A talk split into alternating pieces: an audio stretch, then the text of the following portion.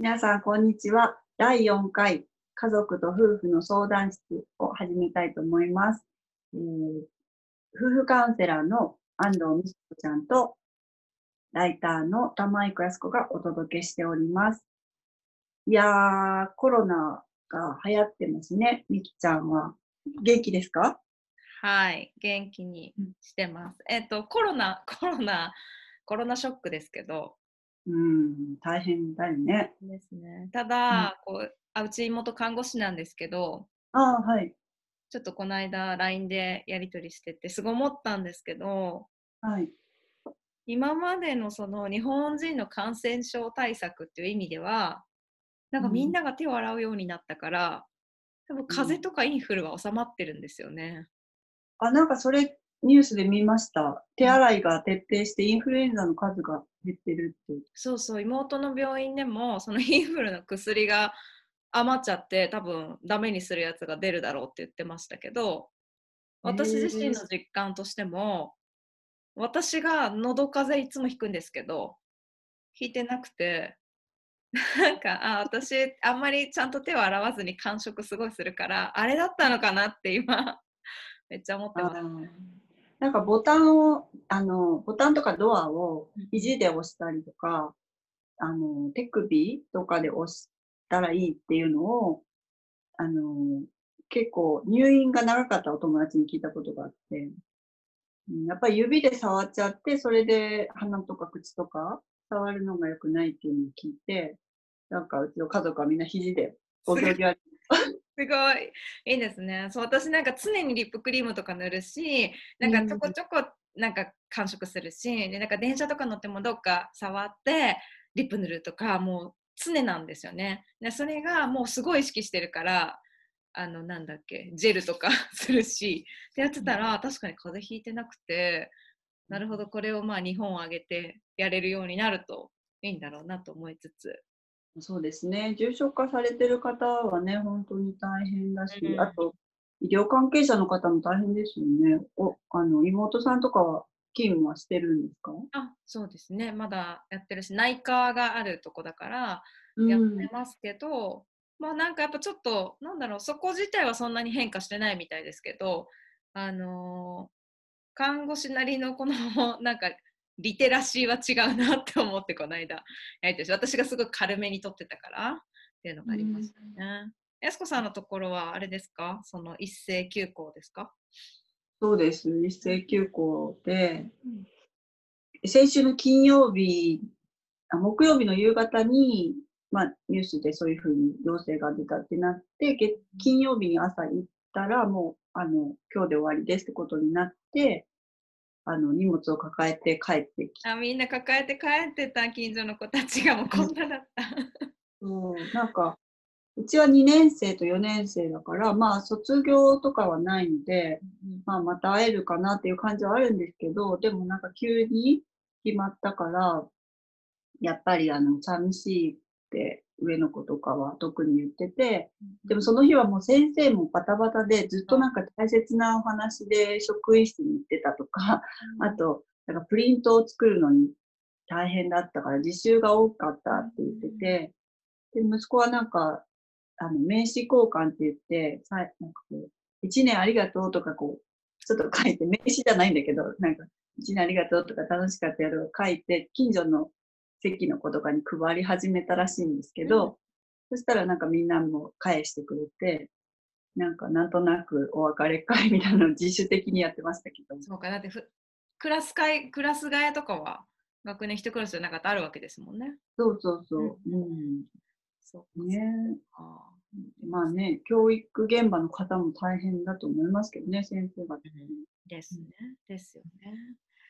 まあ、うちは幸いというか、保育園2人なので、今は行ってるんですけど、まだ、あの、関係者、親だったりとか、先生だったり、園児に、まあ、こう、対象者というか、感染者が出たら、速攻お迎えっていうプリントが配られ、今、うん名渡りでやってるっていう感じですね。で全員がもう、誰かが出たらもう全えっ、と、利用者の子供たちがもうお迎えしに来てるってことなんですね。そうみたいですね。なんかもう、日に連絡が来て、その日から、あの、お休みになりますということが書いてあったかな。うん。まあ一応、それは、うちはすぐには休まないよっていう話とともに、何かあれば、いつ休みになるかわからないからねっていう感じのプリントだったんだと思うんですよね。うんあただ渋谷区なので、渋谷区で出てたのかな、そういうあの指標が。でそれに準じて多分プリントが配られたってことだと思いますね。なるほどね。そだから、親もね、仕事を今まで通りっていうわけにはいかずっていう感じだと思うんですけう。ど、あの、ね、まあ、み、みきこちゃんもうちも、まあ、私たちはフリー個人事業主なので、はい自宅とかで仕事してるじゃないですか。うんうんだからまあ私なんかはちょっとどうしても仕事をセーブせざるを得なかったりするんですけど、はいまあ、リモートの人も増えてますね。まあ増えてるって言っても、ね、だ結局大企業とかちゃんと制度が整ってる会社さんだけなのかなっていう感じはするんですけど、そうですよね。なんかそこに向けて、もともと多分オリンピックに向けて進めようみたいな動きがあったところは、ちょっとシステムとか、そのパソコンの あの切り替え、ノートにしましょうとかも進んでて、週1回ぐらいはやろうとかって取り組んでいらっしゃったとこ、まあ、本当にママ友とかでも大手でいらっしゃって、そういうところは多分ちょっとじゃあ前倒しでみたいな感じで取り入れられると思うんですけど、まあ、多くのところは見たいよって感じで、結構普通に出勤なさってる方もいらっしゃいますよね。そうですね。うち夫は普通に行ってて、うんうん何も変わらないし、まあ個人で変えようはないんですけど、うんうんなんか、やっぱりそうすると、私だけ仕事減ってるよなとか、なんか私が一人で対応してるな、みたいなのは、まあ、もやもやっとはしますけど、まあ仕方ないんですけどうんね。うんうんうんうんそうですね、本当に。なんか、そういうので、こう、夫婦がギクジャクしたりとか、あと、まあ、リモ、お互いリモートができて、で子供もいて、なんかこう、家の中の人口密度が高くって、仕事になんないで、イライラしてるっていう声も結構聞いたりするんですけど、うんうんうんなんかこう、夫婦が普段日常の日中離れてる夫婦がこう、強制的に一緒になってずっと過ごすと、トラブルみたいなの避けられないのかなと思うんだけど、なんかこう、上手に円満に過ごす秘訣とかあるんですか？そうですよね。いやもう空間が密なこうプライベートスペースに 入ってこられるっていう中で、ストレスはもう絶対にありますよね。で、こういろんなもうルールっていうかお互いの気持ちだったりとかを話せる段階にある方たちはまあいいんだと思うんですよね 都度話し合っていけば。ねなんだけれどもまず大前提もう一緒の空間にいたらストレスが増えるんだっていう中でどこで一人になるのかとかどこでセルフケアの時間を取るのか、うんまあ、先に決めた方がいいだろうなと思いますよね。セルフケア、親、親も一人一人ってことですか？そうですね。親一人一人、その、それは両方だと思うんですよね。この、うん例えば、こう、パパの方は、リモートになってなくて、日常と変わってないって思うと、家に帰ってきたら、そこから、じゃあバトンタッチお願いねって思う気持ちもあるんだけど、まあ、それなりのストレスだったり負荷はかかってたりするのでお互いにこうセルフケアの時間をどこで取るのかに意識的になるってことは必要だし、まあ、これまでより多分取りにくくなってると思うんですよね。ちょっとじゃあマッサージ行ってくるわとか ちょっとなんだろう喫茶店行ってくるわみたいなことが気軽じゃないかもしれないのでそこはちょっとこううなんて言うんだろうクリエイティブにならないといけない部分があるんだと思うんですけどだけど次のセルフケアがどこかって決まってないとすごくストレス度が高まりますよね。でなので爆発しやすくなるしお互いに優しくなれないっていうそのコミュニケーションが尖ってくるっていうのはやっぱりちょっと辛いとこですよね。うんうんうんそもそもこのコロナのね、収束がいつになるのかっていうのが全然わかんないじゃないですか。そうですねまあ、この1、2週間が山って言われてるけど、それの根拠もね、よくわからないし、いつまで続くんだろうっていう不安っていうか、イライラみたいなのは、まあ、みんなあるのかなと思うんですけどね。でもまあそこでその小休止を入れ入れられるっていう、入れるように最初から設定しておくっていうのが、まあ、ストレス解消にいいって感じなのかな。そうですね。なんかそこは入れた方がいいと思うし、あと、そのストレス解消に関することを、なんていうのか、知っておくっていうのはいいのかなと思うんですけど、なんか今のトイレットペーパー問題で結構みんなあれはデマだとか、でも一番なんか私の中で、あ、すごくまといてるなと思ったのは、あの、メンタリストの DAIGO さんいるじゃないですか。彼うん彼がなんか YouTube 出してたんですけどね。ご覧になりました、あ、見てないです。なんか内容的にはこうそれはデマだからというよりもなんて言うんだろう人の心理的なストレスがかかった時に人は日用品を確保すると安心するっていう心理的なこうストレス解消みたいなのがあるんですよね。でそれはなんかこう買い物他のものでもいいんですけどかつ品薄感があるってなるとゲーム性とかも働いてあるんだと思うんですけど、まあ、確かにその一面はあるので、なんかこう生活用品をなんて言うんだろうザ・トイレットペーパーとかマスクとかの争奪戦じゃなくですね整えるとか、なんか心理的な安全につながるお買い物とかはまあまあ大事だったりすると思うんですよね。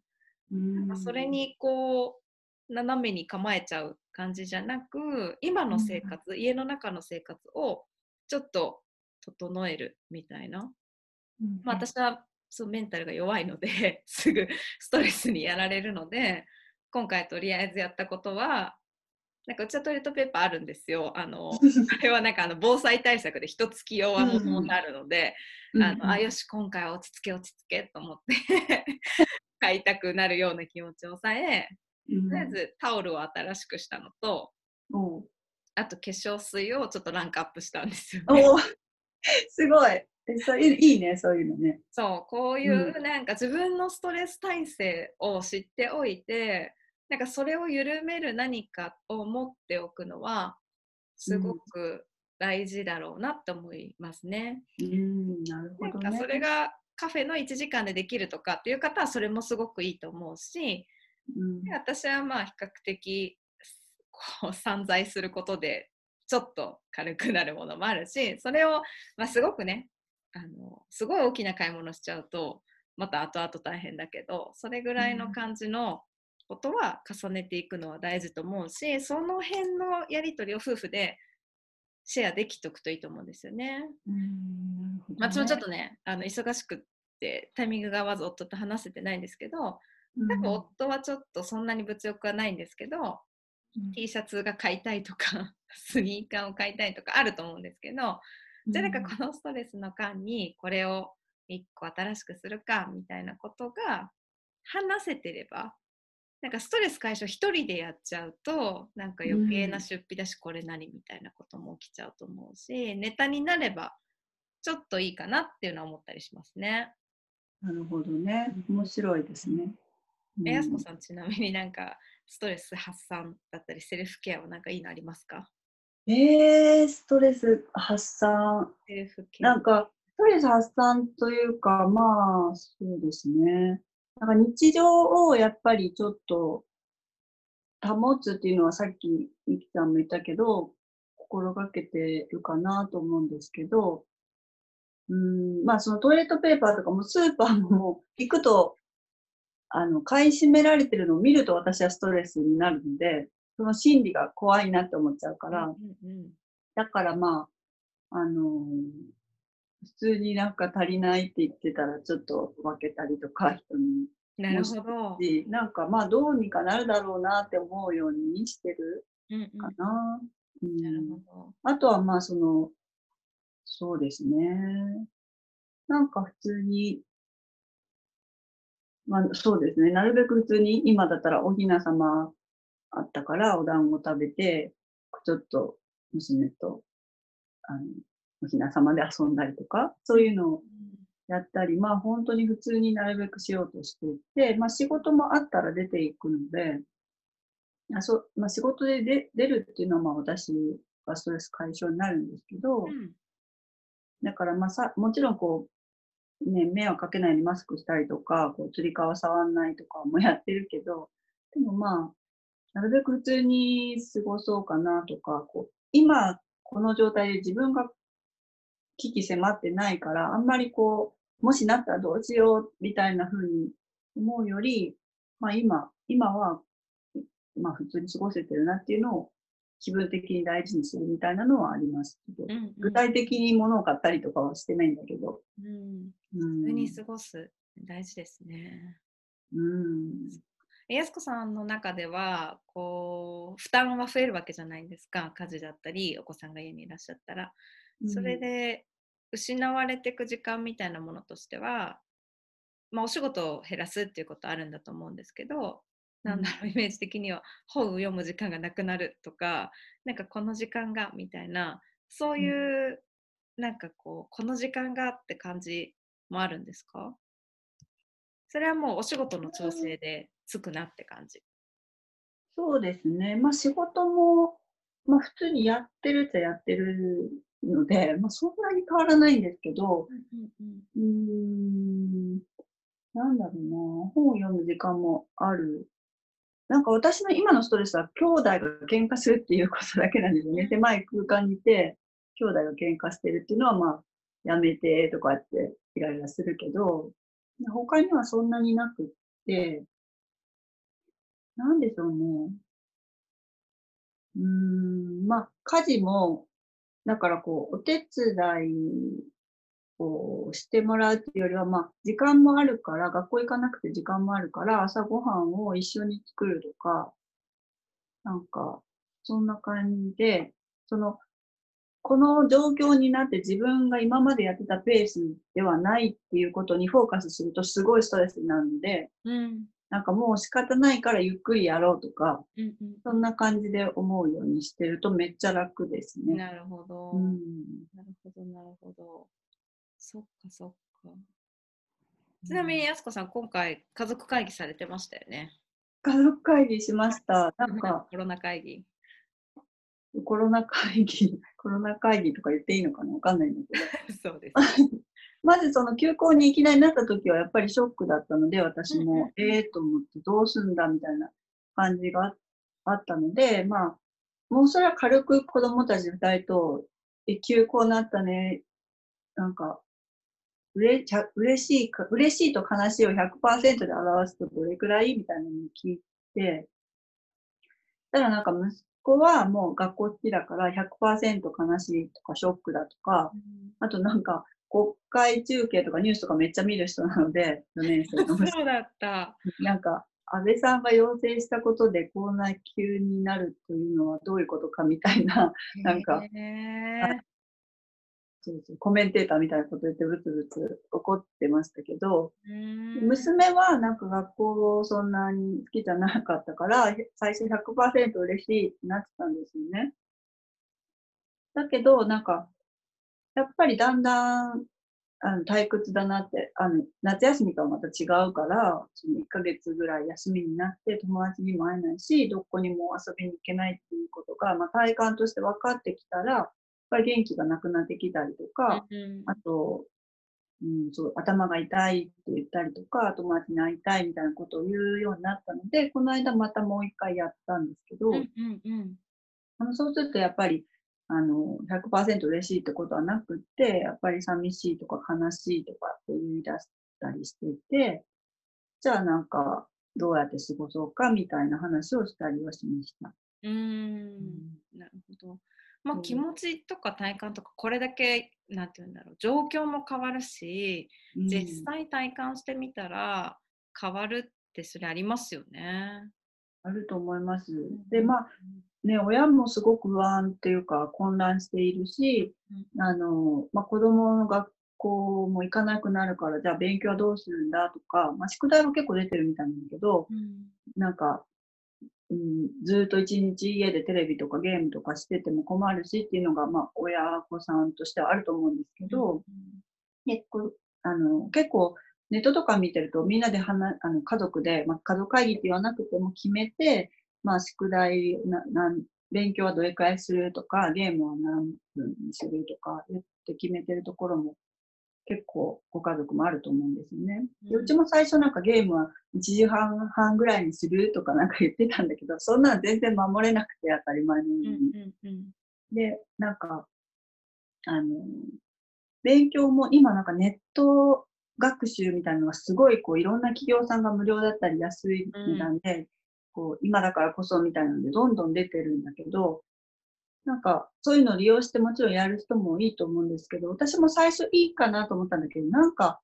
これを機会にめっちゃ有意義な勉強させようみたいな風になるのって、ちょっと子供にとっては重荷だなって思思ったんですよね。うん、なんかやっぱり子供もそうやってなんか学校行けないの悲しいなとか、つまんないなって思ってて、で、これいつまで続くんだろうって思ってて、で、それにさらに、こう、勉強はしっかりしようね。さらに今しかできない勉強しようね。みたいな感じになってきたら、なんか、結構大変だと思うし、親がそれをすることによって不安が解消されるかもしれないけど、うん、子供の不安は増すんじゃないかなって私は個人的に思ってて、うんうんうん、だからまあ、宿題出てるからそれをやるとか、普段こう、まあちょっとやってる家庭学習みたいなのがあるんですけど、それはまあ、自分たちのペースでやるって言ってるから、それをやっていれば、まあ、あの、あとはまあ自由にくつろいでくれればいいかなと思ってて、で、ゲームの時間も決めちゃってもいいんですけど、結局子供もそんな長くやったら具合悪くなってくるので、体育行っちゃうんですよね。うん、で、そしたらなんかじゃあ散歩しようかとか、買い物行くからちょっとマスクして一緒に行こうかとか、うんうんうん、うん、あと、ボードゲームで一緒にちょっと遊んだりとかすれば、まあ、なんとかなるので、なるほど。うん、決めすぎなくてもいいかなって思ってて、むしろその、気持ちとか体調とか確認したりとかする方が重要かなって思ってます。うんうんうんうん。そっか、そうですよね。なんかせっかくこのタイミングだからっていうこの自分の中の不安とかをポジティブに転換して でなんか子供はそのポジティブな影響を受け取ってくれたらいいなみたいなこのやり取りってありがちですよね。うん、そうまあでもそういう過程もねあると思うし、まあ前、暗くなるよりこれをポジティブにっていう考えてすごいあの今風っていうか、まあ、あの健全でいいと思うんですけどまあそうですね。私は割とそう、そういう無理しちゃうのは結局あれかなって思うタイプなので、うんまあ、そう無理させたくない、伸び伸びしてほしいっていう方が強いですね。うん、なるほど。そうですね。まあなんかどんなスタートを切ったとしても、なんかその後まあお子さんのペース見たりして微調整していくのは大事ですね。うんうん、そうですね。そっかそっか。なるほど。うんうんうん。なんかうちもきっと小学生だったら 相変わらずタブレット何分にする問題を 話してそうだなって 思いますが。そうだよね。でもまあやっぱり延々見てたらなんかもういつまでやってんのとか言いますけどね。うんうんうんうん。うん、まあでもね限界が来たらねこう自分で具合悪いってそれなんかすごくよくわかるしうん、でそうさっき聞きつつ思ってたんですけどその都度体験しながら今ある状況で気持ちが変わるっていうことに対してお互いオープンであるって大事だなって思ってて、うん、ご夫婦でも親子間でもこうやっぱコミュニケーションが何て言うのかな頻度じゃないんだけど、まあ、薄いとあの時こう言ったよねっていうあのやり取りってすごく多いんですよね。あの時こう言ったじゃん、みたいな。でも本当人の気持ちって変わるしこの状況下で感覚的に受け取ってることも変わるしえなのでそこに関してこう意識的であるというか変わってもいいんだってことだし変わった時にそれを都度こうキャッチできる状況ってやっぱ大切だなって感じがしますよね。うんなんかまあそれ多分ご夫婦でも一緒だなって思いながら思ってたんですけど最初にこう夫婦でルール決めしたりとかでなんかさっき話したみたいなセルフケアみたいなのこうなんか作ったとしてやってみるんですけど、まあ、まずうまくいかなかったりするわけじゃないですか。うんでもなんかそれを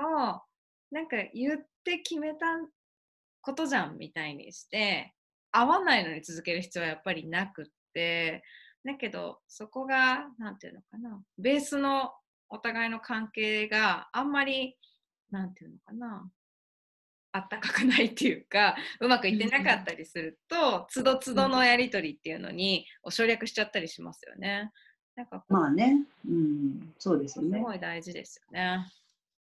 うん、まあめ面倒ではあるとは思うんですけどね。ううんん、うんそうですね。うん。まあでも本当にこう最終目標は健やかにこの危機を乗り越えたいというか、まあ、健やかにしたいことですからね、みんなね。うんだからうん、ごめんなさい、今ちょっと途切れてたの健やかに？あ、そうそう、健やかにいたい。ここ、うんうん健やかにこの状況を乗り越えたいっていうのが、まあ、全国民の願いだと普通に思うんですけど、うん。だからまあ、そう、なるべく機嫌よく過ごせる、傾向に過ごせるにはどうしたらいいかなって考えるのは、まあ、大事かなと思いますけどねうん、関係も含めて。そうですね、うん本当に。なんか、まあ、この起きてることに対して、こう、なんて言うんだろう。話すきっかけになるのはきっと家族にとってはいいんだと思うんですよね。で、その中うんで、自分たちらしい道をなんか、さっきの話じゃないけどすごくこれをポジティブに転換してっていう人を見ると SNS がある時代結構焦ることあるじゃないですか影響を受けたりみたいな。うんけどまあ自分たちのなんかやり方が見つかったらいいなと思うしそのためにやっぱり向き合うしかないみたいなとこもありますよね。話すしかないし。はい。あ、今音声が途切れたあかもしれない。途切れちゃった？うん。うんそのためにやっぱりそうそのためにはやっぱり 家族会議って形じゃなくてもいいけど話すしかないってところがあるじゃないですか。その1個の正解がないからこれやるとうまくいくよってない中でなので夫婦にしても家族にしてもやっぱ自分がどうしたいのかもあるし自分たちにとってどうしていくってことを話さざるを得ないというか話すしかないっていうか向き合うしかないっていうタイミングだよなって感じはしますよね。うん、そうまあ、そのことによってね向き合ってなかった問題が夫婦の場合は浮き彫りになることもすごくあるわけですけど、でもそこは避けて通れない部分かなって感じがしますね。そうですね。あとこう子供に関して言うと、その、話すときにやっぱり子供がどう感じてるかっていうのを無視しちゃうと、あの、うん別に有意義にいろんな勉強したりとかしても全然いいんですけど、それを子供がしたいと思ってるのかっていうことは大事かなと思うんうんですね。うんうんうんうんそうですね。うん。まあ本当に落ち着いていけばいいなと思いますし、この環境下の中でもなんかそれぞれらしくちょっと心も壊さずに進んでいけるといいですよね。本当にそうですね。うん。はい。はい。なんか今日はコロナのお話に。そうですね。そう。はい。次の時までには収束あ、落ち着いてるといいんですけどね。それを願いつつ、はい。今今日はこの辺りでこ。の辺りで。はい。はい。では、第4回、家族と夫婦の相談室でした。また次回。ありがとうございました。